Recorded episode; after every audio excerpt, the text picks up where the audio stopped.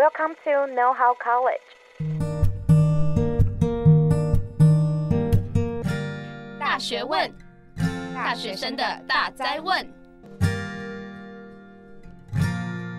欢迎回来，大学问，大学生的大在问。我是主持人艾瑞克。大家都说要读大学，有目标呢就选择自己喜欢的科系就读。那没有目标呢，也一样先上大学，再看看真正喜欢的是什么，再另寻他路。可是呢，读大学不一定就是最适合自己的选择吧？有时候可能在过程中呢，就会发现自己浪费了许多时间。但是还没有找到自己想要做的事情，或者是自己的热情。那我就想知道啊，当初说不读大学的人，跟现在已经大学毕业的人有什么样的不一样呢？那我们今天邀请的来宾很特别，他高中毕业之后呢，他没有马上的去读大学，反而是先去做了一项不一样的尝试，之后呢，后来回到台湾就开始他的职场人生。那我们今天就欢迎 Anna 来到我们现场，跟大家分享她的非典型人生大冒险。那我们欢迎 Anna。Hello，大家好，我是 Anna。哦，我现在呢是二十三岁，跟我一样的年纪。虽然我是二十三岁，但我其实已经有五年的工作经历了。十九岁出来的时候，你那时候的感觉是怎么样？刚开始的时候一定是很迷惘啊。对，因为呃那时候才十九岁。对。那你有觉得那时候的大家对你的看法是怎么样吗？一开始一定是会觉得。呃，很菜，对，又没什么经历嘛，这是一定的。然后，当然一直到现在还是会有这样子的质疑啊，因为毕竟二十三岁，然后大部分的人都会跟着这个社会的期待去走。呃，外人看我可能就会觉得，哦，你二十三岁，你可能才刚大学毕业而已。嗯、但可能我已经，就像我刚刚说的，已经有一些工作经历了，对，所以一定会受到一些外界的质疑跟不理解。对，那想知道，Anna 你。现在从事的是什么样的工作类型？跟当时候十九岁出来的时候工作的产业是同一个方向吗？啊、其实是很不一样的。因为我现在是一个就是完全的自由接案者嘛。那我其实十九岁读完电影学院回来之后，我是直接进剧组实习，然后中间其实经历了很多的工作模式的转换，像进入了一间新创公司，然后在里面做影像类正职。然后后来才变成兼职，现在才是自由接案者。了解。那我们工作事情跟你刚刚提到了去读书的事情，我们晚一点再聊。我一开始就很想知道，因为你说过你没有真正的去读大家所谓的正统的大学学制嘛，对，就很想知道说你当时候有没有这样的一个挣扎嘛？因为我相信大家在做跟别人不一样事情的时候，内心一定会思考很多，跟怀疑很多。想知道你那时候有没有什么样的挣扎，或者是或许是你就是很坦然面对。其实一开始，与其说挣扎，不如说是外人对我的期待，然后这个期待会让我信念有一些动摇。因为其实我是蛮知道我自己是不想要读大学，呃，因为我读的是电影学校嘛，是。然后电影学校，我觉得它就是偏比较艺术跟创作领域的。对，然后我觉得我已经在国外有这样子的一个机会可以去做研究跟探索，那我觉得其实回来我好像可以直接进入相关的产业工作。嗯嗯，你那时候被别人的眼光检视的时候，当时候是怎么样去度过这一个坎？其实我现在回想起来，因为那时候其实主要是会有很多的长辈，是，然后会觉得会想要建议我去读大学嘛，或是拿一张漂亮的学历。嗯、就像我刚刚说的，我很清楚的知道，其实我没有这个想要。嗯，但是多少会受这些外界的眼光有一些影响。蛮有趣的事情是我选择先放下这个迷惘，想说给自己一些时间去思考。然后也好巧不巧的，就是在逛书店的时候，嗯、就看到一本书，然后它叫《月亮与六便士》，是毛姆。等下，那所以这一本书让你毅然决然的决定，然后没有想要读大学吗？应该说，它更加的坚定我的想法。嗯，那里面是有什么样的内容激励到你？主要是因为这本书，它是在讲一个艺术家，就是高更他的成长背景的故事。那其实就说到，他已经有一个家庭了，但是他最后还是决定离开他的家庭，然后去做他想要做的画画。在外人的眼光会觉得啊，他看起来像是一个混蛋，他怎么可以抛弃他的妻子跟他的小孩？呃，抛家弃子，然后去做自己想做的事情。对对对。但是如果换一个角度来看，就是如果我是高更本人，然后我觉得那是我很想要做的决定，而且我可能会觉得这个决定我真的没有完成的话，会变成。成一个我人生中的遗憾的话，我会觉得这是他更应该去去做的选择。嗯。所以也是因为这个故事，让我觉得我应该要顺从我内心的声音。我觉得你想的这个点很棒。你会想到说，如果我今天不做这一件事情的话，我从未来回头看会不会后悔？用这样的方式去决定说，哎，那我是不是应该现在即刻去做这件事情呢？对，而且加上我觉得。如果那时候选择听可能长辈们的期待去做读大学的选择，也许会读得很痛苦，因为这不是我真的想要的。就想知道说，因为你后来高中毕业之后，你就先去到温哥华嘛，去读呃电影学校。想知道你当时是怎么样去做这个选择？其实我那时候没有多想太多，就只是单纯觉得我喜欢电影。而且看到了你刚刚说的《月亮与六便士》的这本书哦，对，所以其实，在做这个决定的时候是没有太多的犹豫的。嗯哼，然后再加上，其实比较幸运是，就家里有这样子的资源，可以让我去选择国外的大学就读。当时候进到职场的时候，你有发现你身边的同龄人应该都在读大学吧？对，那时候还在读大学。想知道那时候的感觉是怎么样？会有一种蛮。特别的感觉，因为自己就是踏上一条跟别人比较不一样的路。但我如果现在回想起来的话，我觉得蛮开心自己做了一个这样子的决定，因为我觉得提早进入职场也好，然后或是晚进入职场也好，都还是会有你应该要经历的人生旅程。对我来说，其实每一个历程都是你怎么去定义跟怎么去看待它的。所以虽然刚进入职场的时候，一定会有很多的不适应。对，身份角色上的不适应，就转换之间嘛。对对对，但总体来说还是会觉得我做了一个很好的选择。只是应该说，我现在已经到了第五年，有时候还是会觉得生活跟生存是两回事。哎、嗯，等下你你说的生活跟生存对你来说是怎么样的定义？我觉得在我的经验观里面的话，嗯、我会觉得生存它比较像是一个向外的给予，因为有时候工作是让世界可以顺利的运作。对，然后所以我们会用我们的专长去服务客户，或是服务这个社会。然后，所以它必须要是有一定的专业性，或是要有一定的技术性的。然后，也有可能它是要达到一些标准在的，因为毕竟它就是要做交易、做销售、做买卖。所以它是一种向外的给予。但生活可能对于我来说，它会更像一种向内，就是你是向自己的给予，更多其实是应该要为了自己，因为它会比较像是一个在长期的奔波底下，然后稍微让我们可以去暂停脚步，去思考跟感受的那个休息站。所以我觉得在生活里面，他的每一个学习、想做的事情，或是计划，anything 你想要做的，都应该是没有标准，跟你其实不用去逼迫自己一定要达到一个专业性的，它是可以根据你想要的、你喜欢的样子去创造。对啊，那你在进入职场之后啊，你刚刚有提到嘛？你先有正职，那后来现在转变成一个自由接案者的模式。那想问一下，这样的转变是什么样的原因？选择这样的工作模式？其实我那时候主要最大的考量是，我希望我有足够的时间，然后跟精神可以去做我想做的创作，然后或是好好实验我的生活，嗯，就是不要再把重心放在工作上，所以才会选择去做现在的自由接案者。哎，那想问一下，这样的工作模式有办法让你满足基本的生活需求吗？其实一开始一定是很不稳定的，嗯，嗯，尤其是刚开始出来自己接案，然后一定会遇到很多人脉不够啊，嗯、然后要自己去找案主的经验。因为我去年年底的时候转成自由接案，有遇上曾经打开我的存折只有八块钱，八块，是是，对对，是真的八块钱。但是你就会很着急，你接下来那几个月要怎么生活？呃，那你做了什么事情？你就放着让他八块在那边吗？没有，我那时候嗯。哦，还要分享一个，就是那时候看到八块钱的时候，其实我是先去做了包装，你知道，就是有很多短期的工作嘛，我去做那个包装的工作，然后做完之后有先存到一笔钱，但是我拿那笔钱去日本玩。你就是大家所谓为什么会变成月光族的原因，结果还是没有，就是还是没有认真的去存钱。没有没有，可是我觉得这个这个态度就是很像我们现在年轻人的的生活模式，就是我今天有有赚到钱，就是我就想要好好的回馈到我身上。对对对对对，然后因为我是想说，反正就先存钱再去，然后再思考要接下来要怎么做嘛。然后也是因为这个经验，让我发现其实人是真的不会饿死，就是人是会有危机意识的。你说因为八块的关系，让你决定要再去做打工，然后让你赚钱，这样吗？对，就是我觉得人在遇到你真的发现你快活不下去的时候，你还是会去寻找那个生机。所以一定要被逼急嘛，就是人就是这样，被逼急就会做出该做的反应了。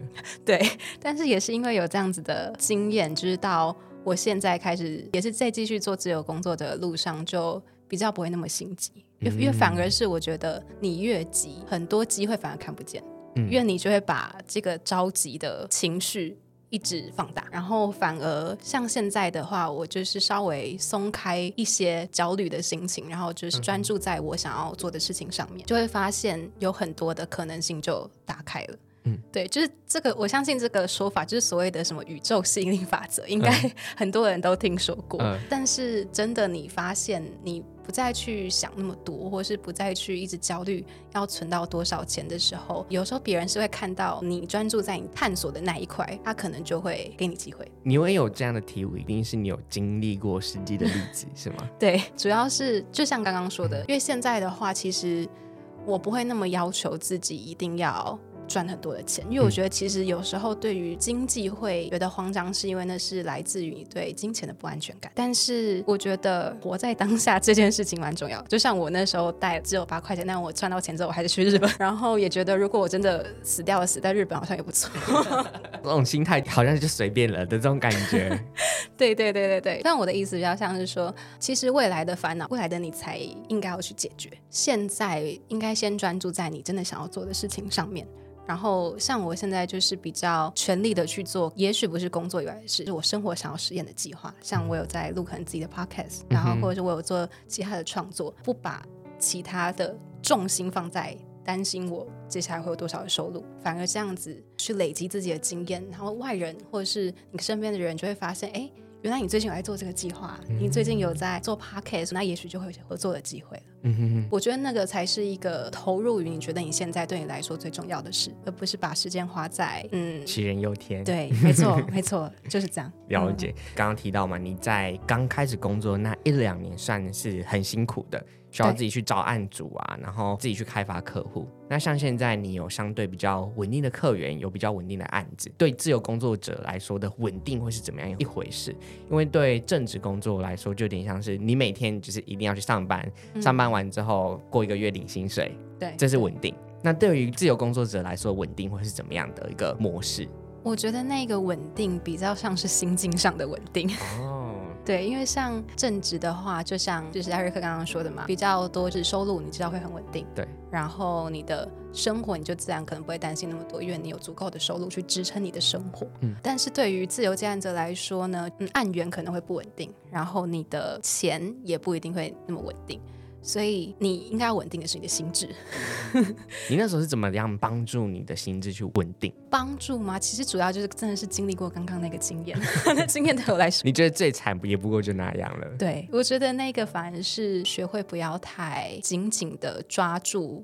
你现在有的所有的东西，嗯，因为就是所有生活跟生活相关的，你所接触到的东西都是会变动的。对，就像你，虽然今天你可能是一个正职，但是你一定也有可能会换工作，嗯，你不能保证说这个工作你会做到死，你会做到一辈子。嗯，就是我们现在所接触，不管是人也是遇到的职场上的同事，你接触到的人，然后你面临到的问题，你所拥有的技能，这些东西都是会变动的，想法也会变动的。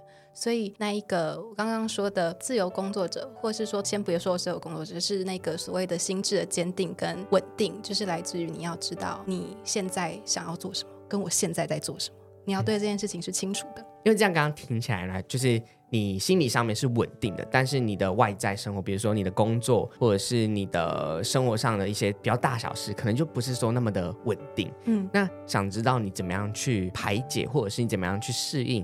甚至是你怎么样去享受这样的生活上不稳定？我觉得那个享受是在每一次的机会，就是可能是你工作的机会，你遇到的人，嗯、这些面临到的事情，人出现的时候，就去好好的把握这个时刻，因为这个东西一定会过去。嗯对，所以你的想法会转念是吗？对，我就等于是可能我今天接到，就像你成为一个自由工作者，你可能每次接触的案源都不一样，嗯、你的客户也不一样，但是你们就只有那一面之缘。对我来说，这个东西很重要，就是我今天用力做这个，但是这个记忆可或者这个回忆可能是会停留在我的脑海很久的。嗯。我就是学会还是一样尽力的把这个东西做好，可能尽力的做，离开之后就不会有遗憾吧。就是你觉得你很付出了百分之百的心力在这个东西身上，然后我觉得所有事情都是这样，因为你反而如果是很害怕，或者是你会觉得，哎，这个机会会不会我今天做了之后就没有了的话，反而会很容易让心情上会有患得患失的想法。我觉得所有都是在于你刚刚说的那个转念。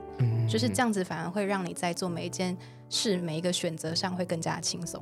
嗯，对于你来说，你的每一个工作经历都是很独特的。哦，嗯，对，没错，没错。遇过的人做过的事情都不是一样的。那这样听起来，就是你的这一段的自由接案的过程，应该是你说的比较稳定的状态嘛？嗯。那想知道你在不稳定的那一段期间啊，有没有怀疑过自己为什么想要做这个决定？或甚至再加上别人外人眼光的对你的预期的假设，然后让你很不知道要怎么办的这种时刻，我觉得一定会。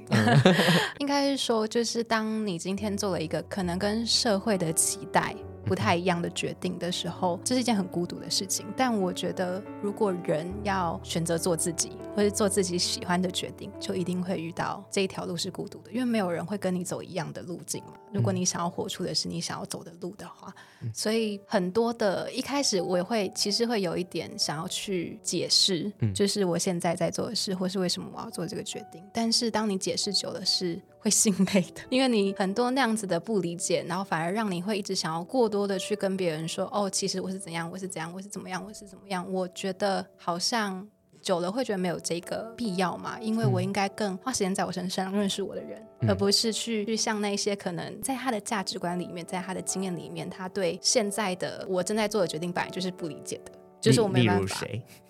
例如像哦，比如说我最常在搭计程车的时候被遇到的问题啊，他们是怎么样的那个对话？但通常都是真的是会比较偏长辈一点类型的司机，嗯、然后他就会问你现在是什么工作啊？嗯、这一定是最常搭计程车会问到的问题吧？嗯、然后，然后我就会说可能现在是自由兼职，然后可能不会知道不知道自由兼职是什么。嗯、他说没没啊，黑起香蜜这样。对对对，或者他会问你说你是哪一间大学的？然后我就会说我没有读大学，哦、然后他就会可能会跟你讲理，觉得一定要读大学会比较好啊，然后就是会有这些诸如此类的。他既定的价值观套在你身上，对对对对，但我觉得我其实可以理解他们的不理解的，嗯、因为毕竟在他们的经验跟背景里面，他们照着就是这所谓社会给予我们应该要去做的那个流程跟那个期待去走，嗯，对，所以我觉得都是可以理解的。但是我要怎么样去调整自己的心态，或是让自己不要被外人影响，就变得很重要。嗯，那你刚刚说选择自己想要做的这件事情是一件孤独的事情，对。因为我会习惯把这一些可能比较难言语的感受，转为用创作的形式去作为一个我情绪上面抒发的出口。嗯嗯。所以创作之所以对我来说也很重要，是因为它能让我稍微感到，应该说一个人吧。当然一开始在做创作的时候，一定也是会想要透过可能写这首歌，然后去解释，嗯、然后让大家知道说，哦，其实我的心路历程是这样子，然后其实我是有什么样子想法的人。但我觉得那样子就太像是在考试了，就是有点像是跟大家说，哦，嗯，可能我的这个作品它就只有这个答案。哦，没办法让大家有想象空间，反而你要一直去给他一个。大家听得懂的答案，这不是你想要的。对，对，然后我觉得那个也反映在我那时候会想要希望被理解的那个状态，但也是一直一直慢慢的去调整、去碰撞到现在，我就会觉得反而想要做的创作或是做的作品是更让大家可以去相信他看见的就是答案，或是去让他们知道说他们的感受其实就是答案。然后其实我们的。呃，生命或者人生中有很多东西是没有所谓的标准答案的，而是呢是会依照你的经验、依照你的感受、依照你可能所有走过的路，然后去转化成为你心目中那一个答案才是答案啊！哦、你在帮我们节目做总结吗？我觉得这个总结做得很好，就是 我觉得很深入人心。对，我觉得现在在听这一集的听众，应该有蛮多人都是在迷惘的状态。嗯，那有些人可能也正在思考有没有想要也做一个接案工作者的这种类型的模式。那你会想要给这些人什么样的建议吗？以你一个过来人的身份，非典型道路的经验，给大家一些想法。嗯，我觉得与其说建议，我可能会更希望可以邀请大家去共创一个自由，然后很安全的。空间，然后这个空间呢，是因为有时候我们可能会很想要做一件事，或是我们会有一些想要达成的目标的这个念头跑出来，然后我们可能很兴奋、很期待的跟我们身边的人分享。嗯，但这个人的回馈就对我们来说很重要，因为如果他给我们的反应是他觉得他不支持这个想法，或是即使他今天没有说他不支持，但是他的脸色。或者他的表情给你的感觉就是他觉得这不是一个好的好的念头的话，那也很有可能想要做这件事情的这个想法就会消失了。然后我觉得这是一个很可惜的状态，因为我觉得我们之所以来到这世界上，是因为我们要支持我们身边的人，或者说支持即使不是身边的人，但是是支持这整个世界的或者这个社会，是让他们可以去更自在的做他们想做的事，他们喜欢做的事，甚至是做自己的。所以我觉得我们更应该是要一个比较开放一点，然后不去做批判，嗯、然后不去以一个之一，或是一定要给他一个 yes 或 no，而是让他们去经历他们想要经历的，就是所谓的给予一些陪伴跟倾听。就对我来说。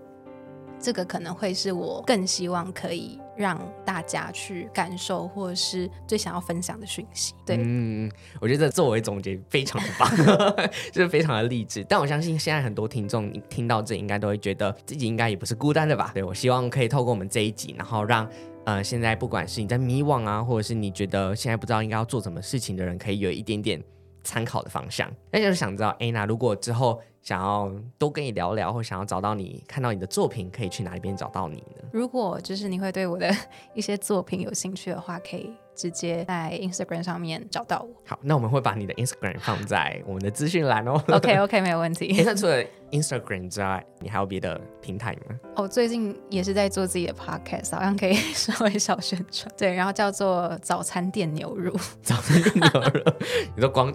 光插牛乳，我想说印象中是那个啦。你的 podcast 在做什么样的事情？我每一周会分享一周的一个领悟或者是一个小确幸。因为我觉得那个早餐店牛乳，就是因为小时候我们都很喜欢，我会我会我蛮喜欢那种早餐店，就是拆开牛奶的那个当下，因为里面还有副玩具。嗯、然后我觉得那个动机很单纯，uh huh. 所以这一整个 podcast 都在分享一些比较纯粹，然后比较单纯去做一件事情的。可能经历，嗯嗯，嗯，那如果想要想要听到 Anna 的纯粹声音的呢，可以到她的 Podcast 去哦。那我们同时会把 IG 跟 Podcast 连接都会放在我们的资讯栏。那如果你觉得这集节目照亮到你的心，请帮我把它分享给你身边有在迷惘的同学或者是朋友们。